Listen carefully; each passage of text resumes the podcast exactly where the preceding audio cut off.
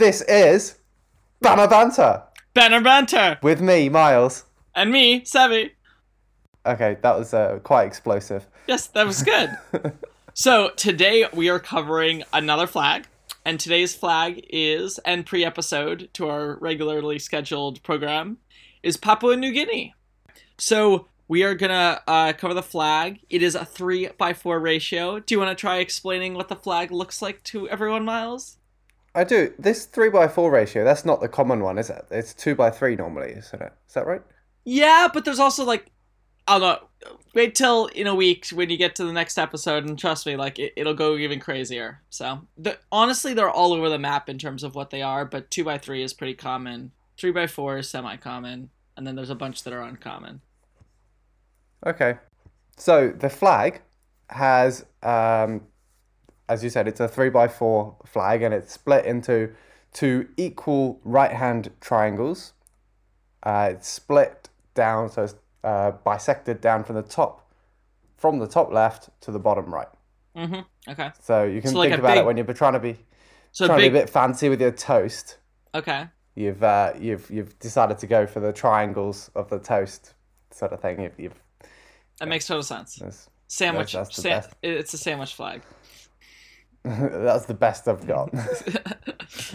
um, so the upper right triangle is red, Okay. and the lower left triangle is black in color.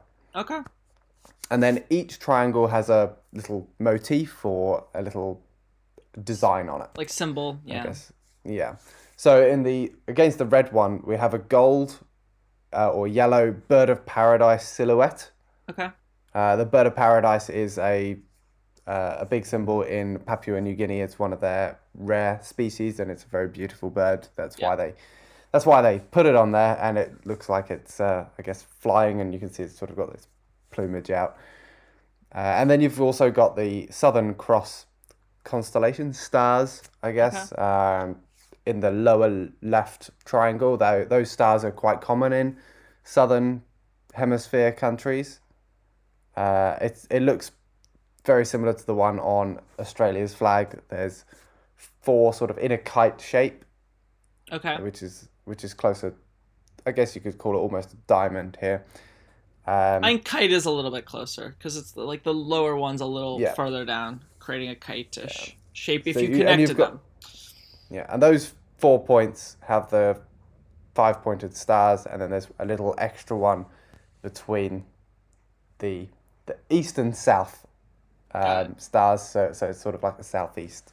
So if you connected the stars on the outside, it would be like a kite, and if you connected the the inside, it would be a cross, which is why it's called the Southern Cross. That's right. It's really unique the way the white and black like interplay. It's like a lot more distinctive than some other flags in that way. And then the yellow and red, uh, or the golden red, really like it pops. And then having those like against each other, it's quite a distinctive flag in that way. Even though it's uh, like kind of busy with its lots of motifs and and symbols and stars, um, it's They it's get points for unique. originality from me. Exactly. No, exactly. And black and red are like very they're they're uh, ancestral colors. They're very uh, like the people kind of like follow those through. They're they're common native art colors. Is a is a is the best way to put it. Um, and like you talked about the go- the golden um, bird of paradise, like they even use its feathers in like ceremonial uh, festivals.